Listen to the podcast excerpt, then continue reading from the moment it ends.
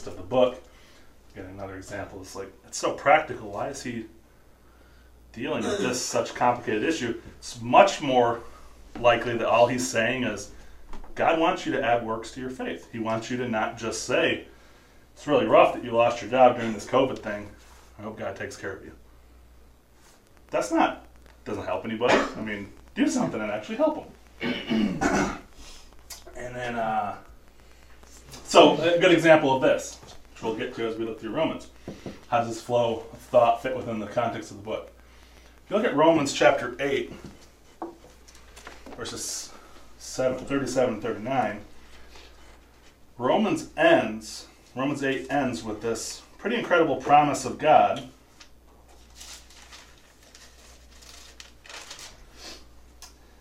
In all these things we have complete victory through him who loved us. I am convinced that neither death, nor life, nor angels, nor heavenly rulers, nor things that are present, nor things to come, nor powers, nor height, depth, nor any el- anything else in creation will be able to separate us from the love of God in Christ Jesus our Lord. So he's built this whole doctrine of our salvation and says nothing can take that away from us. We are completely secure. We can't be separated. You go to Romans chapter 12, and he says, Therefore I exhort you, brothers and sisters, by the mercies of God, to present your bodies to God. It flows right seamlessly together if you were to just bump out chapters 9 through 11.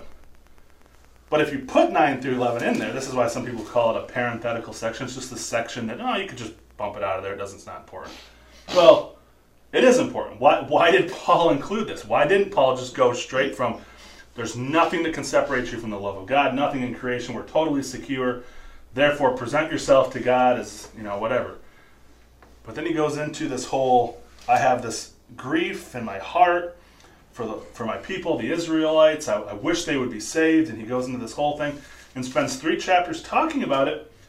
Well, if you understand the flow of thought, which we've kind of tried to stress that Paul anticipates in, in the book of Romans, how people are thinking as he's writing, and I'm going to anticipate how they're thinking. I'm going to answer a question that they have. We don't necessarily think about, well, what about the Jewish people? But Jews would have thought that in the first century. If the Jewish people have 1,500 years of God's promises to them, you will always be my people. I will always be your God. You are the apple of my eye. I'll t- you know all this kind of stuff. And now it appears God has forsaken Israel and gone to the Gentiles, they would probably be saying, It's nice, Paul, that God keeps his promises and he never forsakes us, nothing can separate us, all that kind of stuff, but kind of seems like that's what he's done to us. How can we trust what you're saying about God here when it seems as if he's abandoned his promises to the nation of Israel? So then when you put that within the context of the flow of what Paul's thinking, it makes perfect sense.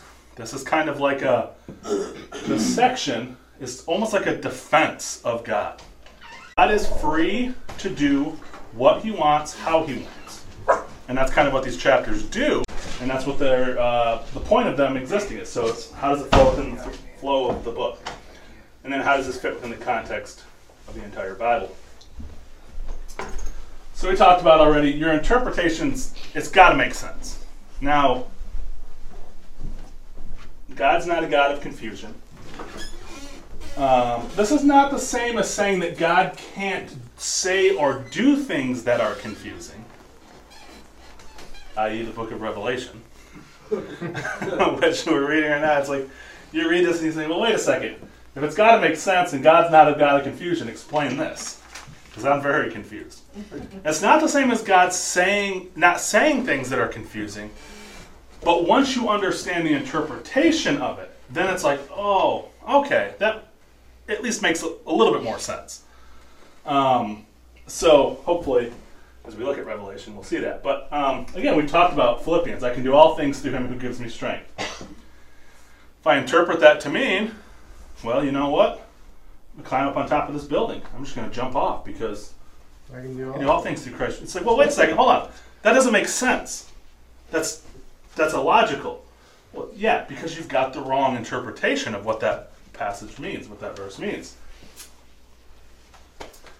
but when you understand it perfectly clear, like it seems very clear, and then once you understand it correctly, it, it is clear.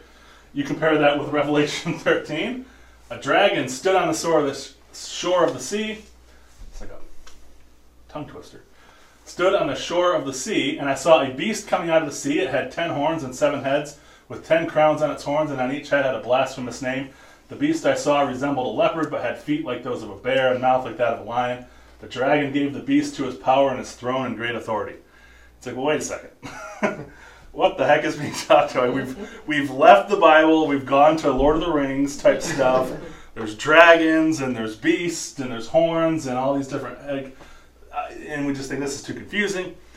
But just like understanding the genre, it's a it's prophetic, it's apocalyptic, it's full of symbolic language, and once you understand the key to unlocking the secret, it kind of starts to make a little bit more sense.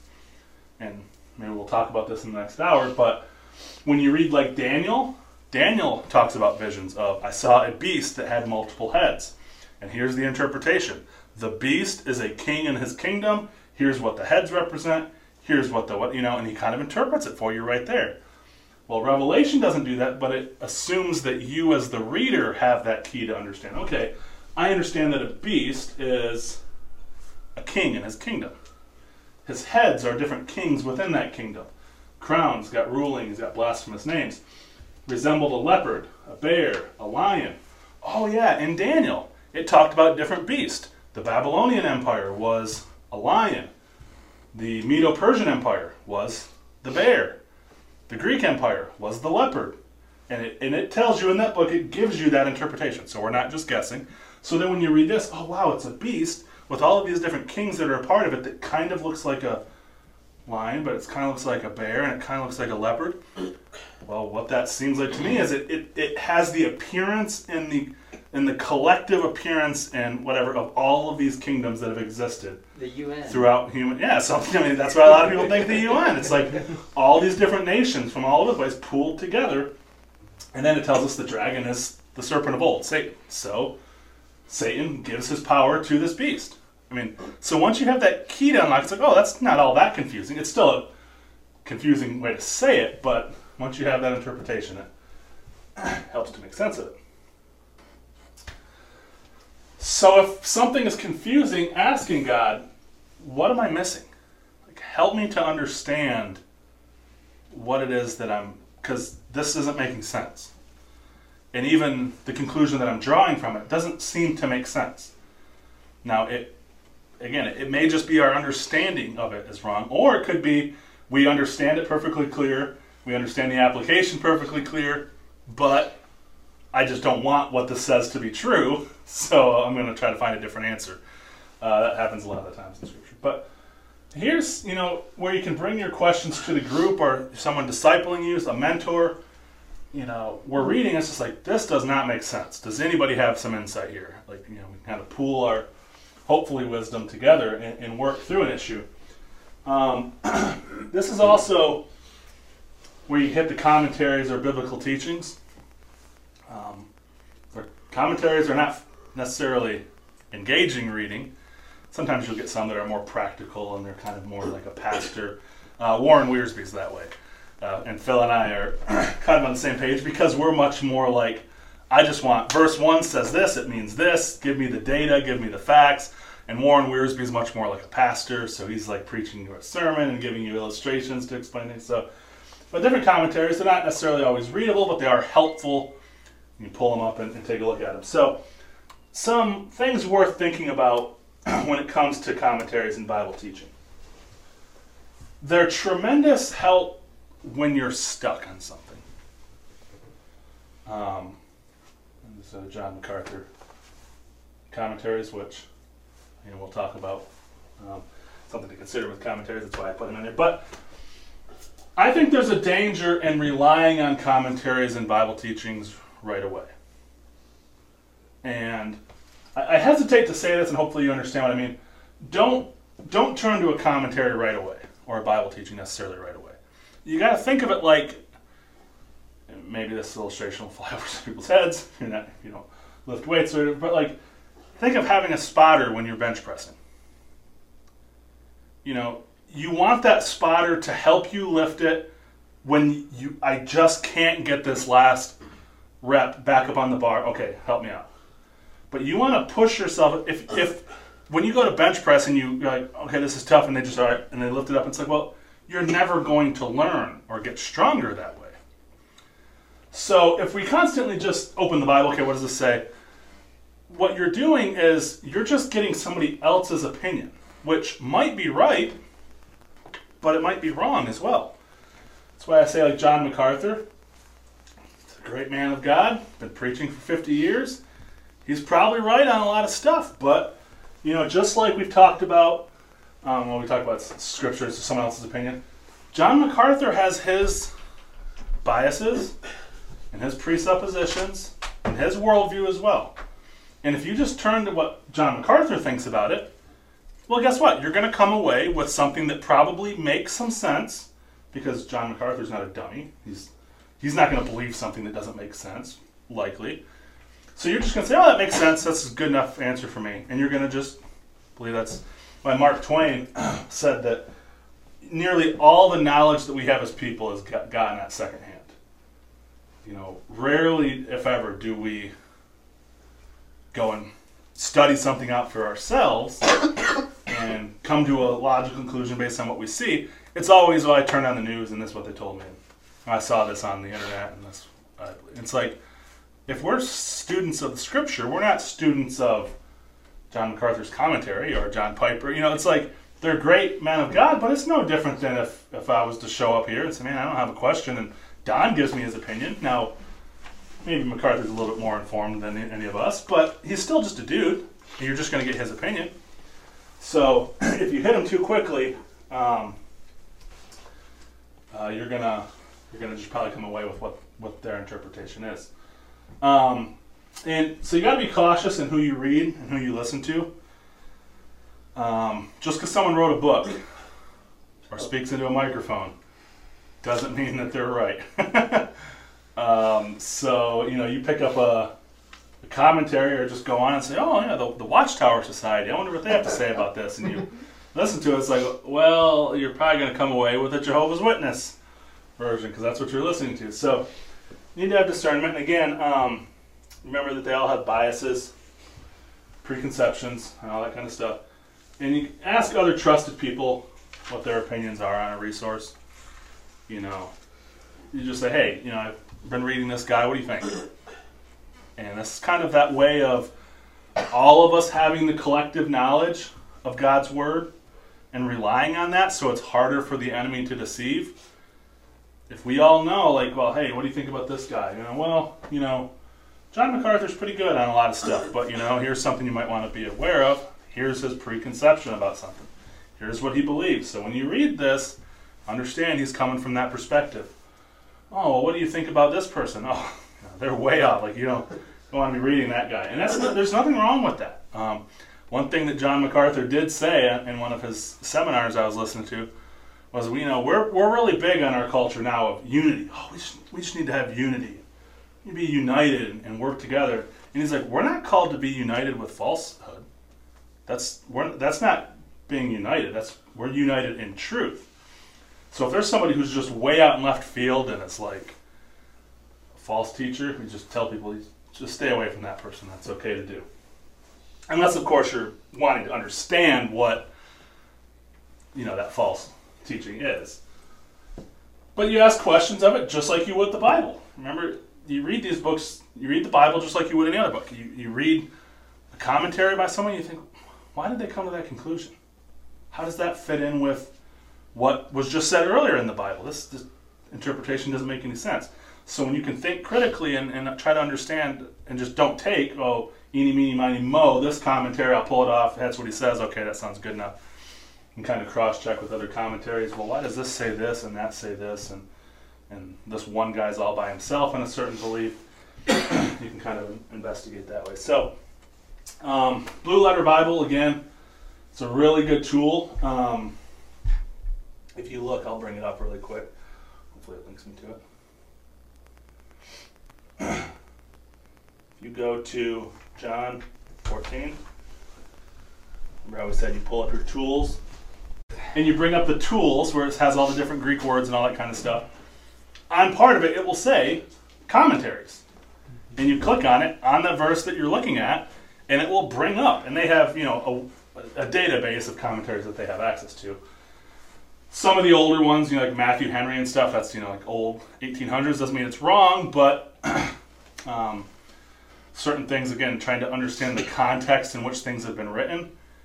If you're reading a, a Christian author who was written before 1947, and why that date, what happened on that date, you may have somebody who's a little off in some of their beliefs about prophecy because in 1947, what happened?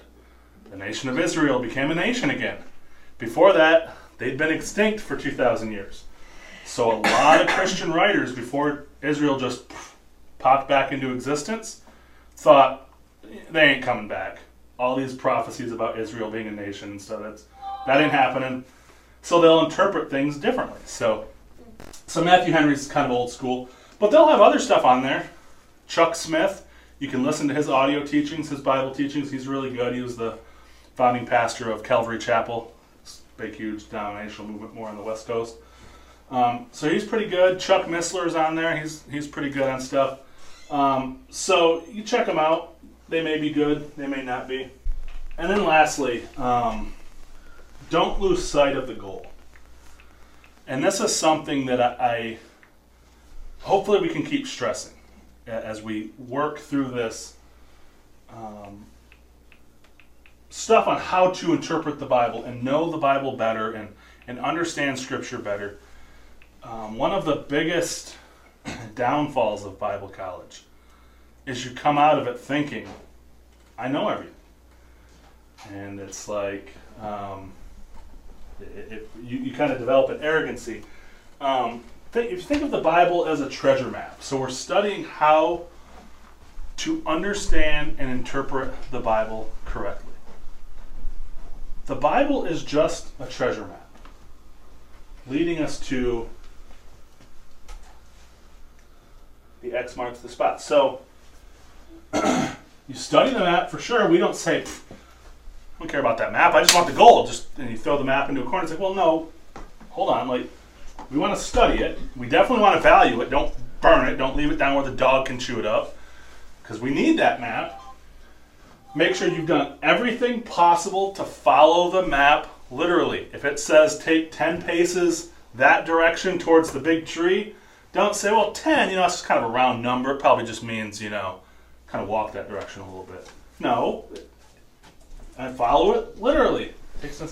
But understand that the treasure is Jesus Christ. That's that's what we what we want to know more than anything. Jesus' rebuke to the Pharisees is you search the scriptures because you think that in them you have eternal life. And it's they that bear witness about me, yet you refuse to come to me that you may have life. So these scribes, these Pharisees, they knew the word, they could interpret it, oh, they had all the answers, everyone came to them, and they loved being called teacher and, and rabbi because, oh, I just need to know. I need to know the word of God, and this person knows it.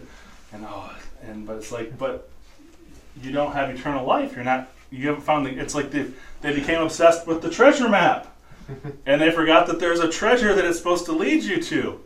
And you just think of how foolish that would be to be like, oh, you know, this treasure map from 1600s directs you right to where this pirate ship that robbed the you know Queen of England or whatever and had all this gold and robbed the entire storehouse of the Kingdom of England and they sank right here off the coast coast of such and such a place and but man, this map is 40 years old. It's worth so much money.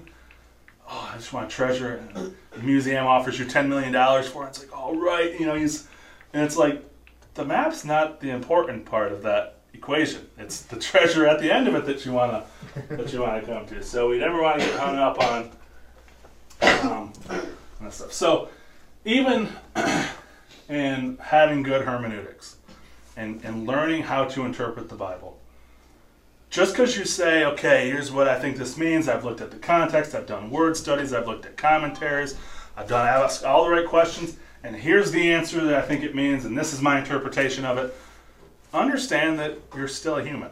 That interpretation could be wrong. It, it really bothers me. I kind of thought about this a couple years ago. Um, and it kind of came on the heels of uh, someone was criticizing me because I changed my opinion on something. It's kind of important, but they're like, "Oh, you used to believe this, and you don't believe that anymore. You're teaching this before," and it's like, "Yeah, I changed my opinion." like when I teach, you know, the Bible, and this is maybe a good thing for you guys to understand. I'm not necessarily telling you this is what it means. I'm telling you this is what I think it means right now based on all the evidence that I have. And just like on the contract, it's got a little asterisk that says this interpretation is subject to change at any time. You know? so um, you got to hold them loosely. Again, some things, they're not really up for debate. Jesus said he's coming back. He's coming back. That's not up for debate. um, but some things about what does Paul mean when he says, I can harden whom I harden and I whatever, all that kind of stuff in Romans 9, it's like, here's what I believe, but I could be wrong. And when I get to heaven, we'll find out. The problem is, you think that you have um, the correct answer. And like I said, it bothers me that there are some pastors and Bible teachers and authors and stuff haven't changed their opinion about anything in like 40 years. And I just think, you, you, you knew everything 40 years ago? You haven't grown in your knowledge at all? That just seems bizarre to me. But be humble. Um, having good hermeneutics and the stuff that we're, we're talking about during this time, it's going to put you ahead of many Christians, unfortunately, in the church. Um, the fact is, what we're doing right now does not happen in a lot of churches. So, just the knowledge that you gain from studying and learning how to be a student of the scripture of the scripture is going to put you ahead of a lot of other Christians. But the reality is, 1 Corinthians, Paul says, with regard to the food sacrificed to idols, we know that we all have knowledge. Knowledge puffs up, but love builds up. So in that passage, Paul's talking about listen, this food sacrificed to the idols. It's kind of a dumb thing. There, there are no such thing as idols. There's no other gods. They're all false. But you know, you've got people out here that believe that these idols are really gods, and they're living their life like there's these other gods and Zeus and Jupiter and Aphrodite and all the Diana, all these different gods, and they're afraid that these gods, and you're just thinking like, you know, these gods don't exist. Why are you so bent out of shape about this? You know, I've been to Bible school. I know that there's no such, there's only one God, and so we have to be humble though because not everybody has that knowledge. Not everybody. So um, just understand that as we learn more to keep love as the centerpiece in all of this. Um, be willing and unafraid to change. Um, if you change your opinion on what something means in the Bible, it doesn't mean you're an idiot. Like maybe it means you were an idiot before. um, but no, it's just hey, I'm learning and I'm growing and I'm trying to understand this more. If you think I've studied the Bible and I read it through once, I know everything about it. It's like you, that's a really low view of God. I mean, he communicated his word to us, and it's just like we think that we know everything about it at first glance. No, certainly not. People have been discussing and arguing what the Bible means for thousands of years. It's till we die and get to heaven, we're not going to know what everything means. And I don't even think when we get to heaven, we're going to know some of the interpretations. I jokingly say, I think God's not, he's in heaven, God's going to be like, I'm not going to tell you who was right and who was wrong on that issue. Why? Just so you can brag that you were right and the other guy was wrong. And God's like, I'm not going to do that. That's what I think heaven's going to be like. Um, and then with classic quote from Aquinas: "In essentials, unity; in non-essentials, liberty; and in all things, charity." So, when it comes to biblical interpretation, and this is it is hard. It does take wisdom to know. Well, is this really something that's essential, non-essential? like John MacArthur said, we don't we're not united with falsehood. We don't unite with the Jehovah's Witness because they don't believe Jesus is the Son of God. um, but in the essentials, unity. We've got to a denomination of people who think that, you know, uh, infant baptism by dropping water on their head is acceptable, and you got some denominations that think, I don't understand the reason for that. Well, I mean, did the baby go to hell because you put water on its head? It's like ultimately, it probably doesn't really matter. Um, Phil and I were laughing just last night. I won't mention it, but just this thing, you know, this way of praying that person was engaged in. We're just like, we don't really see the point in that, but whatever. It's not really essential. So having that wisdom and the humility to know, you know what, this is what I think about the Bible, but are people really going to hell over this?